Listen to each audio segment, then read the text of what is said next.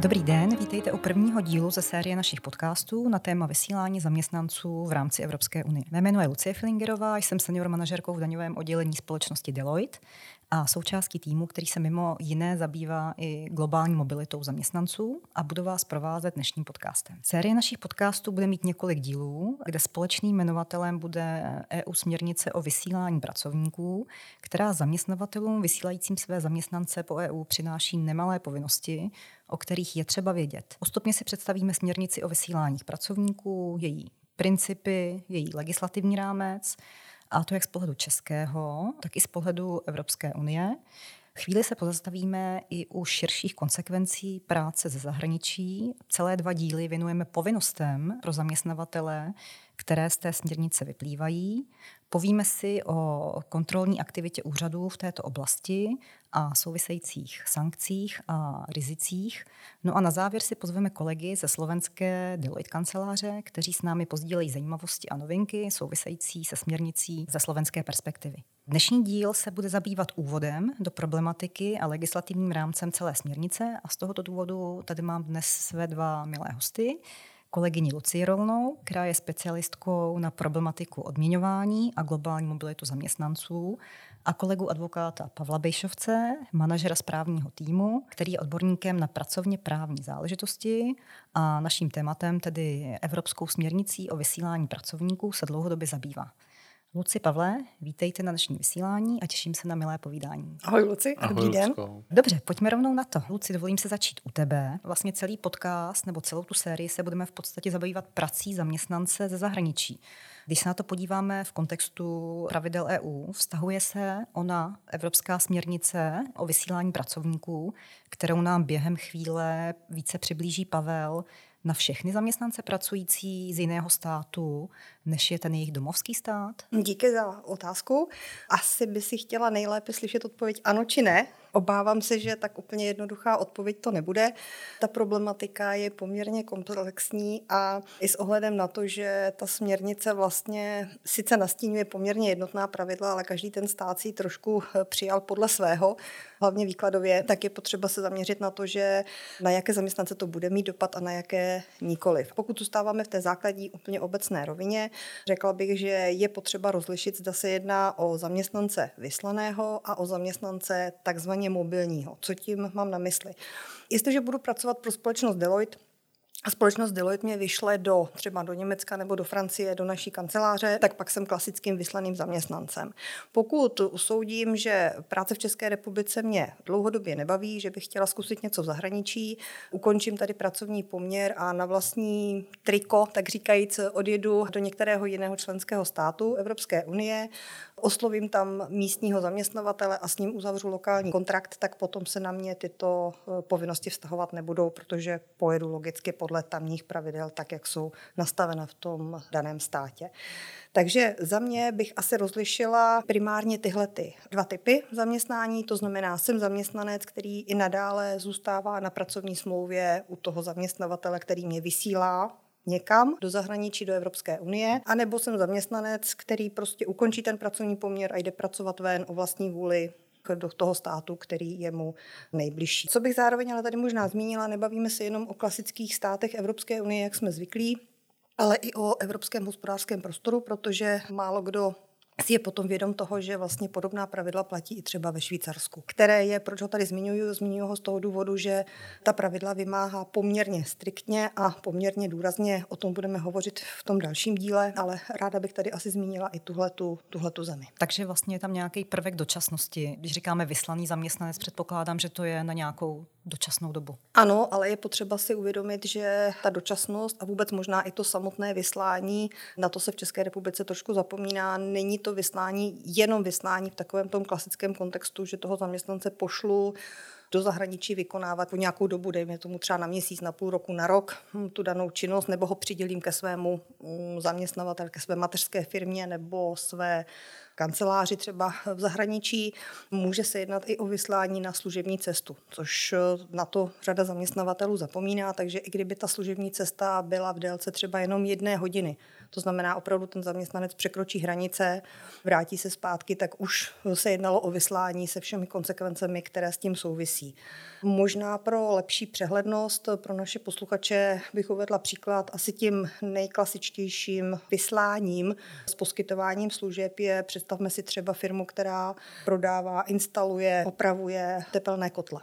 V okamžiku, kdy vyšlu svého technika do Německa ke klientovi, bude tam ten kotel servisovat, tak opravdu poskytuje služby, poskytuje služby v daném státě, to znamená ve druhém státě Evropské unie a ta směrnice se bude aplikovat v plné té šíři. Jsi mi krásně nahrála na tu druhou moji otázku, která v podstatě byla v kontextu té EU eh, směrnice o vysílání pracovníků, jo, co je to vyslání. Takže já si myslím, že jenom to v podstatě můžeme zopakovat, jak Lucka zmínila. Luci, jestli ještě mhm, jednou si to Určitě. řekneme.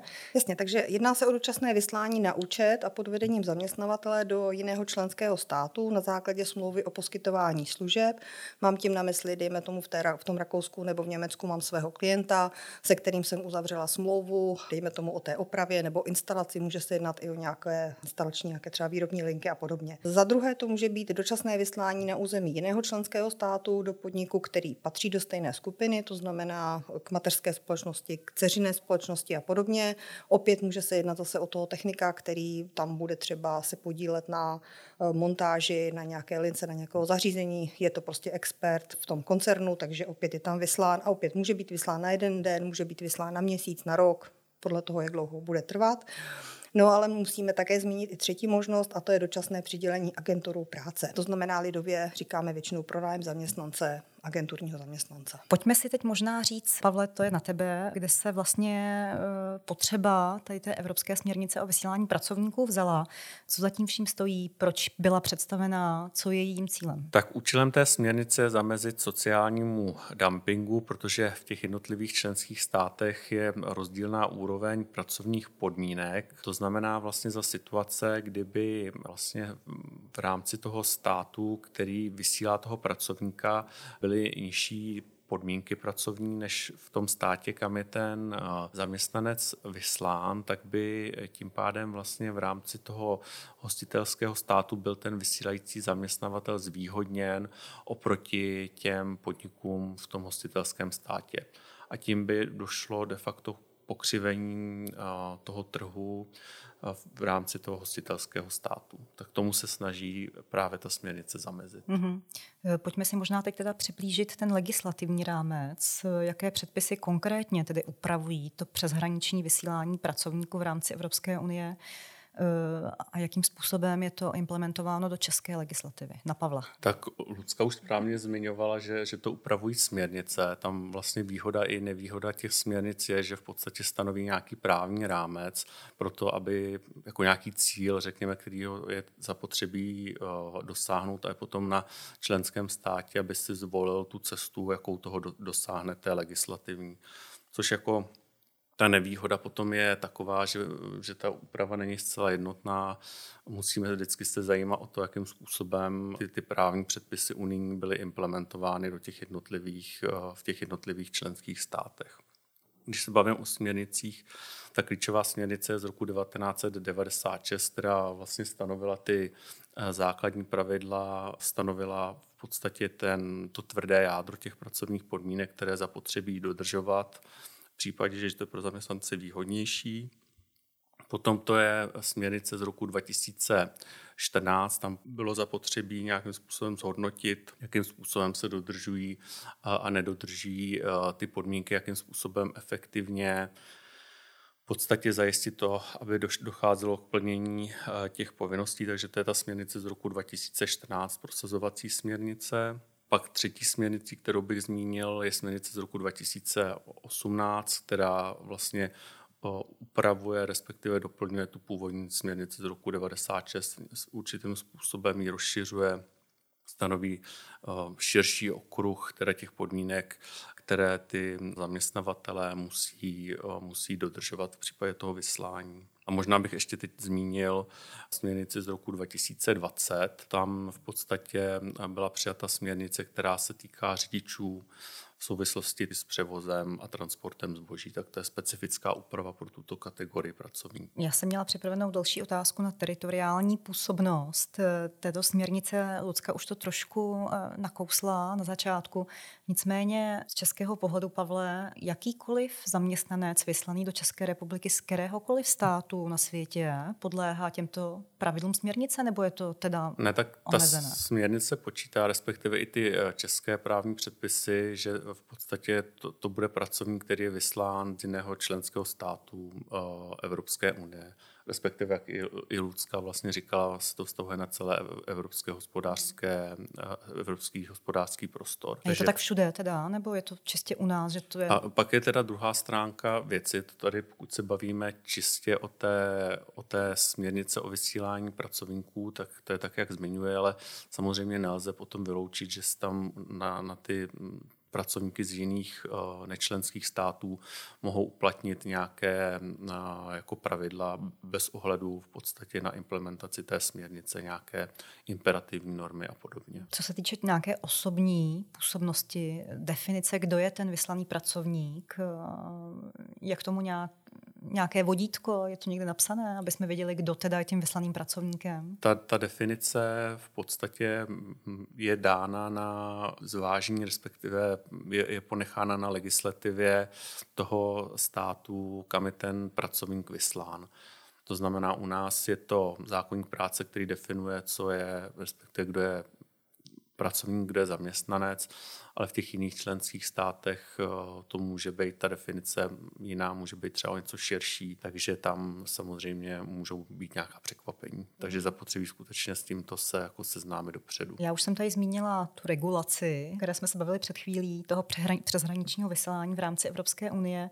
Řekněme si teď, o co se konkrétně jedná.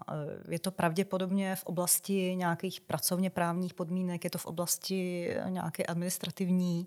Možná poprosím Pavla, aby začal a Lucka ho pak doplnila. No tak ona je to kombinace obojeho typu povinností, tak jak jsem vlastně zmiňoval i posloupnost těch směrnic, tak jako primární rovina je těch materiálních podmínek. To znamená, to jsou nějaké pracovní podmínky, u kterých bylo shledáno, že zapotřebí v případě toho vyslání na toho zaměstnance, který je vyslán, aplikovat v případě, že jsou pro něj ty pracovní podmínky výhodnější.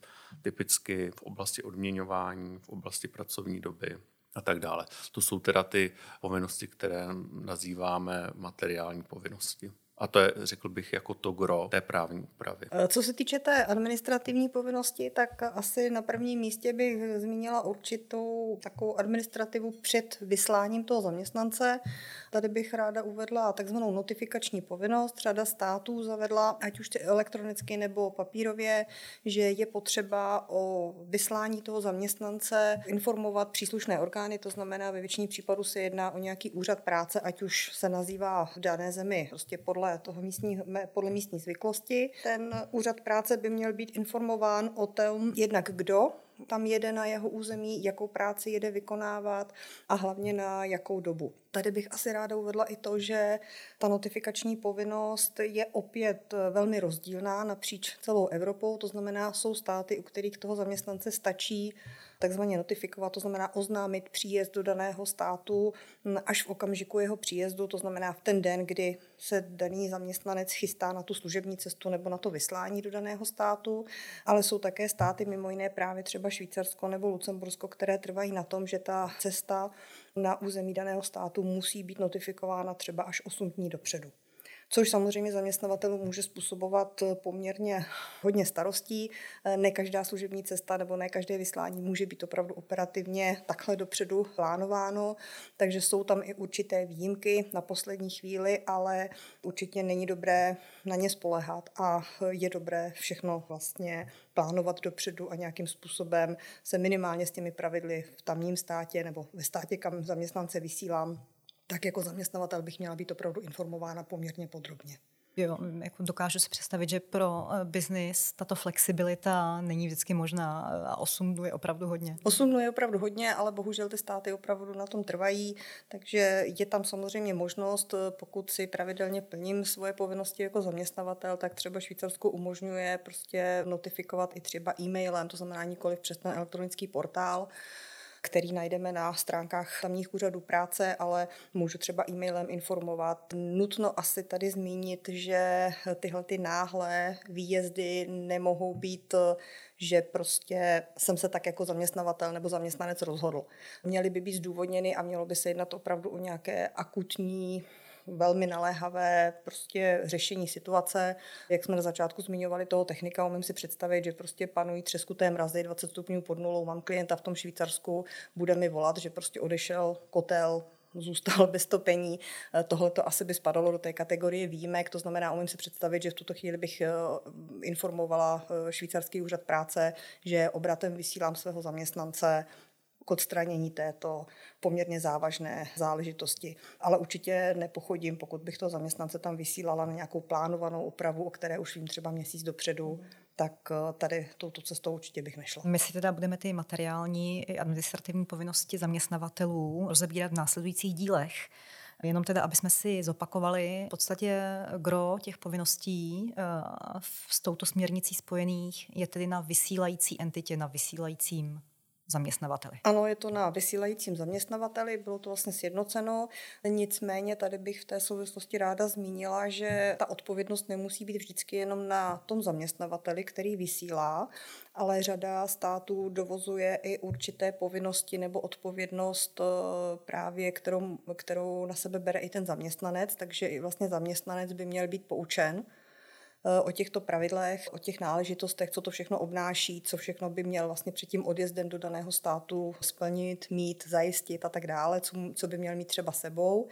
A další věc, kterou bych ráda zmínila, je takzvaná kontaktní nebo odpovědná osoba, Některé státy zavedly, že pokud prostě třeba do Francie vysílám své zaměstnance, tak po dobu jejich vyslání musí mít kontaktní osobu, která bude usídlena opravdu v tamním státě, to znamená ve Francii, tak aby ta osoba byla k dispozici tamním úřadům pro případ kontroly.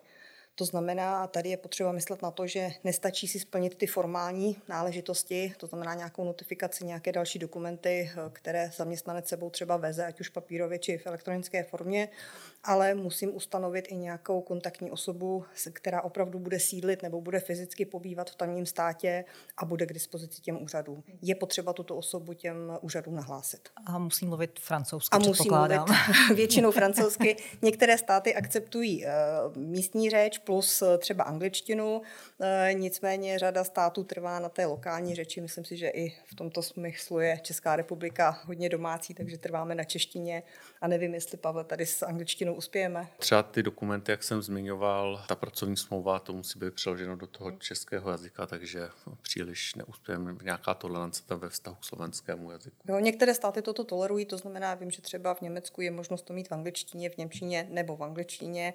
Některé státy si striktně trvají opravdu na místním jazyce, takže bohužel tam musíme zajistit překlad daného hmm. dokumentu. Eh, Pavle, furt mluvíme o povinnostech. Máme v České republice z těchto povinností nějaké výjimky? Jsou třeba situace, kdy není potřeba splnit nějakou eh, informativní povinnost nebo pokud se týká těch eh, materiálních podmínek, tak tam je stanovena výjimka u těch kratších pracovních eh, cest. To znamená, že u těch vyslání, které jsou kratší než 30 dnů v kalendářním roce, tak tam v podstatě je ta výjimka, že ten zaměstnavatel vysílající nemusí garantovat tu minimální odměnu, to minimální odměňování a minimální délku dovolené.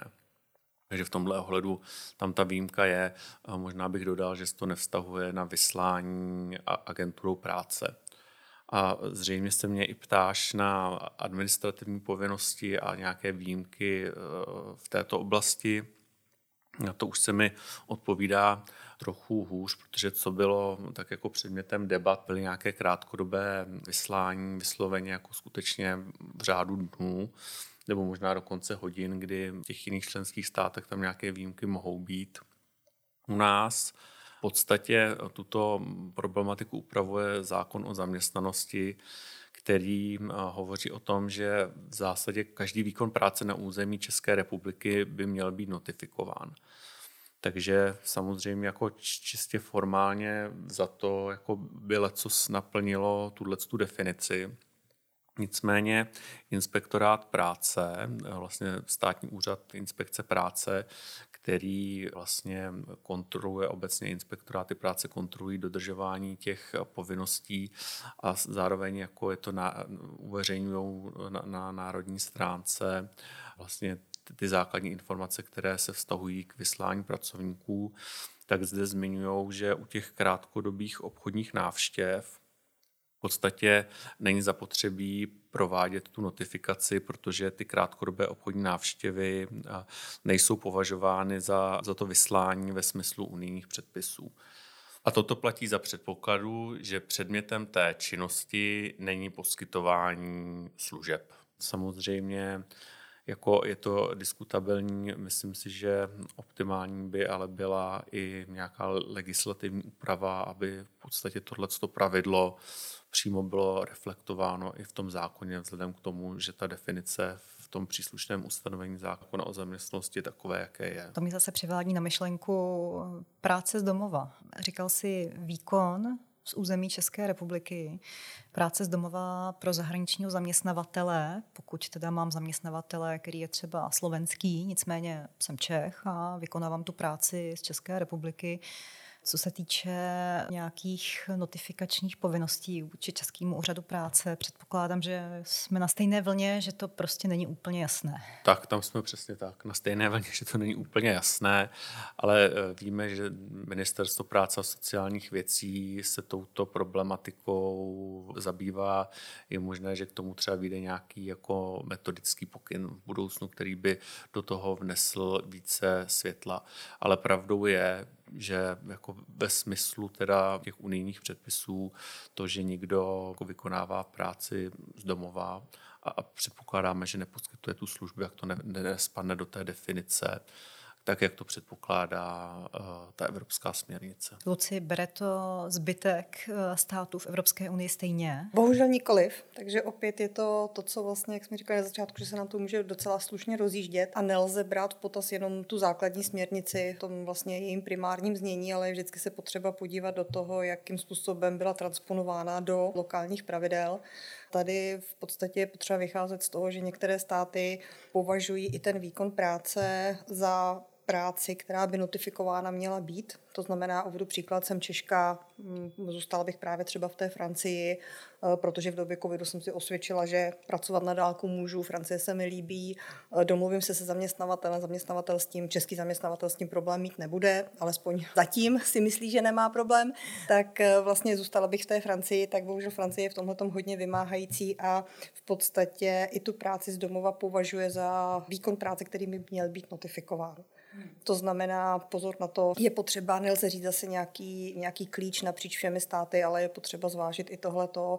Obecně ano, můžeme se bavit o tom, jestli poskytují služby v daném státě, to znamená, tady si umím fakt eh, striktně představit, že pokud jsem nějaký obchodník nebo marketák, který vlastně v tom druhém státě zůstane na home office a bude oslovovat lokální klienty, bude prostě získávat nové, nové kontakty, tak tady už to asi o výkonu nebo o poskytování služeb už se asi bavit můžeme, pokud eh, budu v daném místě třeba sedět obecně a budu účetní a budu pracovat jenom pro svoji opravdu mateřskou firmu a povedu to interní účetnictví, tak de facto ty služby asi neposkytuji. Ale jak říkám, je potřeba se vždycky podívat do těch lokálních předpisů, protože stát od státu toto má ošetřeno trošku jinak.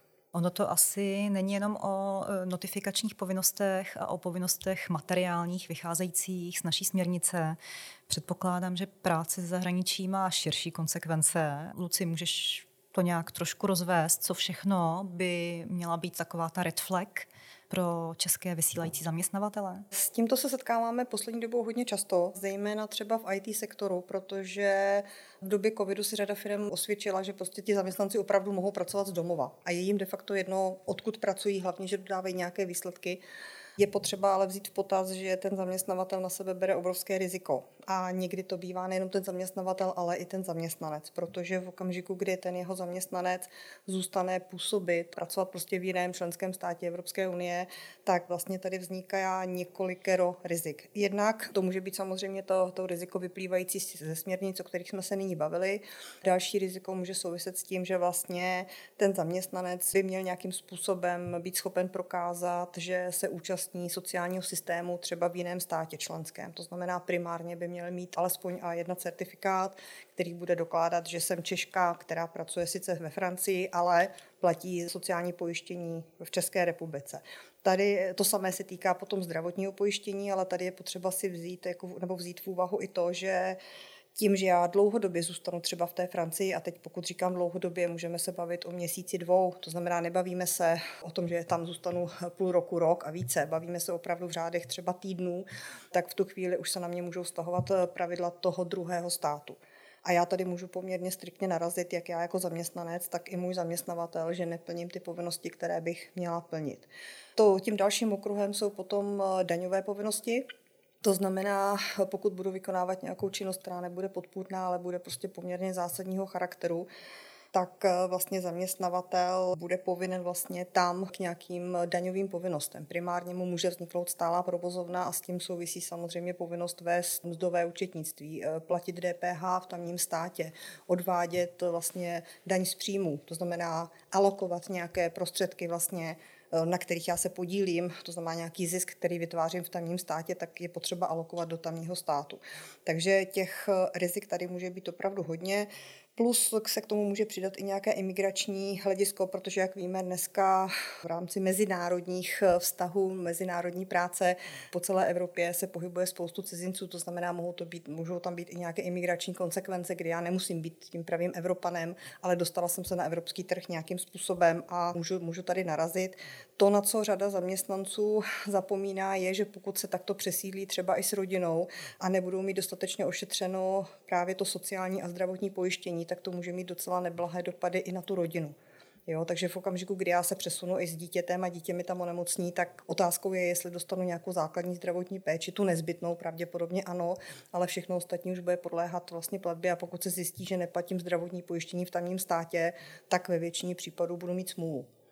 Takže bych tady ráda asi upozornila na, na tahle ta rizika, to znamená, Práce z domova je úžasná věc, jsem mým velkým zastáncem, ale pro zaměstnavatele i zaměstnance to nese velká rizika, protože ty dopady, ty postihy potom můžou být jak pro toho zaměstnavatele, to znamená, tady se bavíme o nějakých daňových konsekvencích nebo těch pojistných konsekvencích, ale můžou to mít i negativní dopad na mě jako zaměstnance, případně na mou rodinu, to znamená, v některých státech může být pokutován i sám zaměstnanec, a nebo dokonce to může vést k tomu, že prostě bude z daného státu vyhoštěn. Buď si rozumím tomu, že tyto konsekvence se mohou týkat i klasického vyslání, i když nemáme tu práci z domova ze zahraničí, ale nicméně vysíláme zaměstnance na nějakou dobu, na nějakou služební cestu, poskytovat služby, případně ho přidělujeme na dočasnou dobu v rámci koncernu, podniku i v tomto případě si musíme dát pozor na konsekvence z daňového pohledu, z hlediska sociálního a zdravotního Určitě. zabezpečení. V této věci vlastně klientům vždycky doporučujeme nějakým způsobem si nastavit správně ten systém. To znamená mít nějakou proceduru, mít nějaký kontrakt třeba s tím subjektem, kam toho zaměstnance vysílám, kde se bude jasně identifikovat, kdo je za co zodpovědný, kde ten zaměstnanec vlastně zůstane, jakým, z jakého důvodu zůstane třeba pojištěn v domovském státě, nebo proč se to přesouvá do toho druhého státu takže určitě doporučuji prostě mít smluvní ošetření, mít nějaká interní pravidla, aby i zaměstnanci si byli vědomi toho, že to není taková legrace, ale že opravdu ty jednotlivé předpisy evropské je potřeba respektovat a je potřeba je dodržovat, protože ty sankce můžou mít eh, docela nedozírné, nedozírný charakter. To znamená, je to něco, s čím vlastně pomáháme. Řada zaměstnavatelů se nás této věci obrací, protože prostě je to něco, co sami nejsou schopni nějakým způsobem identifikovat nebo analyzovat, takže jsme schopni nějakým způsobem pomoct dát dohromady ta pravidla, alespoň ta základní pravidla, tak aby ten zaměstnanec byl informován. Já se obratem vrátím zase k naší EU směrnici o vysílání zaměstnanců. Jak to momentálně vypadá, co se nějaké praxe na trhu nebo našich klientů týče? Jak se k celé problematice toho přeshraničního vysílání pracovníků v rámci Evropské unie naši čeští zaměstnavatelé staví? Možná poprosím Pavel, aby začal. Luci, pak můžeš doplnit. Tak já bych řekl, že se snaží. Uh, protože ono to není úplně jednoduché, jak už asi z té dnešní debaty vyplynulo se zorientovat v těch, těch předpisech. Takže na nás se ty klienti obracejí s tím, že třeba chtějí udělat nějaké srovnání těch legislativ jednotlivých členských státech, popsat, jaké jsou tam jednotlivé povinnosti, protože to samozřejmě pro toho zaměstnavatele není jednoduché se v tom zorientovat. Takže v tomto ohledu jim rádi pomáháme, anebo se na nás obrátí i v okamžiku, kdy už třeba přijde nějaká kontrola, tak eh, potom si vyžadují eh, třeba naše právní zastupení při té kontrole. Co se týče vlastně těch pravidel nebo toho procesu jako takového, tak určitě bych zaměstnavatelům doporučila mít nastavené nějaké procesy, protože my o tom budeme mluvit v dalším podcastu detailněji, ale to, co určitě v řadě států platí, je, že pokud zaměstnavatel nemá nějakým způsobem nastavenou tu proceduru nebo ten proces, či nemá, neexistuje žádný vnitřní předpis, který by toho zaměstnance informoval, o těch povinnostech, to znamená, zaměstnavatel ne, ne, nenastaví nějaká pravidla toho vysílání a toho, co se všechno předtím i potom musí udělat nebo v průběhu toho vysílání musí dělat, tak v řadě států toto může být hodně přitěžující okolnost. Některé státy mají dvojí ceníky jako penalizace, to znamená tam, pokud se ukáže, že se jedná jenom o pochybení jakoby z toho systému, že standardně zaměstnavatel je zodpovědným zaměstnavatelem, dodržuje předpisy, plní je a tohle to bylo opravdu jenom v rámci třeba selhání lidského faktoru u konkrétního zaměstnance, tak ty úřady jsou potom o něco schovývavější, pokud se ukáže opak, to znamená ukáže se, že daný zaměstnanec nebyl o něčem informován a nic nevěděl, neznal žádnou proceduru, zaměstnavatel se opravdu na všechno lidově vykašlal, tak v tu chvíli ty pokuty bývají až dvojnásobné. A tady bych možná zmínila, nespolehala bych se na to, že prostě až když dojde k nějaké té kontrole nebo k nějakému tomu zachycení, to znamená k tomu problému v daném státě, že hodnem na rychlo spíchnu nějakou směrnici nebo nějaká pravidla, k tomu to už nebude přihlíženo, protože je potřeba si uvědomit, že ten kontrolní orgán primárně kontaktoval toho zaměstnance. On od toho zaměstnance vlastně zjistil, že je tam na služební cestě nebo že byl vyslán do daného státu a pokud ten zaměstnanec bude reagovat tak, jak jsem říkala, to znamená ne, já o ničem nevím, zaměstnavatel mi nic neřekl, tak já jako zaměstnavatel už to potom nezachráním, protože nebudu mít jakkoliv prokázat, že procedura opravdu byla nastavená, že jenom zaměstnanec o tom nevěděl. Jo, to znamená, tady bych apelovala na to, mít to dopředu trošku připraveno, nastudovat si pravidla, podívat se eh, do těch konkrétních států, protože, jak říkám, nebo jak jsme říkali s Pavlem, nemůžeme mít eh, jednotná pravidla pro všechny státy Evropské unie. Je potřeba mít nějaká základní pravidla a z nich potom třeba specifikovat pro tu konkrétní zemi ty povinnosti a to, co má vlastně, jak udělat zaměstnavatel, taky zaměstnanec. Rozumím, takže přípravu nepodcenit. Přípravu nepodcenit, Jako ve sportu. Rozhodně. rozhodně bych nevysílala zaměstnance jen tak a vědomí toho, že, nebo takové to pravidlo, že doteďka moji zaměstnanci pořád jezdili po celé Evropě a nic se nestalo, myslím si, že není úplně nejsprávnější přístup. Dobře, děku, děkuji za vyčerpávající odpověď. No a my jsme se dostali už k samému závěru našeho dnešního dílu. Luci, Pavle, eh, moc vám děkuji za to, eh, že jste přišli a podělili se s námi o vaše zkušenosti z této oblasti. Jenom zopakuji, že v příštím díle nás čeká cesta do hlubin materiálních povinností zaměstnavatelů, kde se potkám opět s Pavlem a s naším kolegou Vaškem Bělohoubkem. Pokud vás naše dnešní téma zaujalo, můžete nás kontaktovat prostřednictvím sociálních sítí. Děkuji moc a naslyšenou. Naslyšenou. naslyšenou.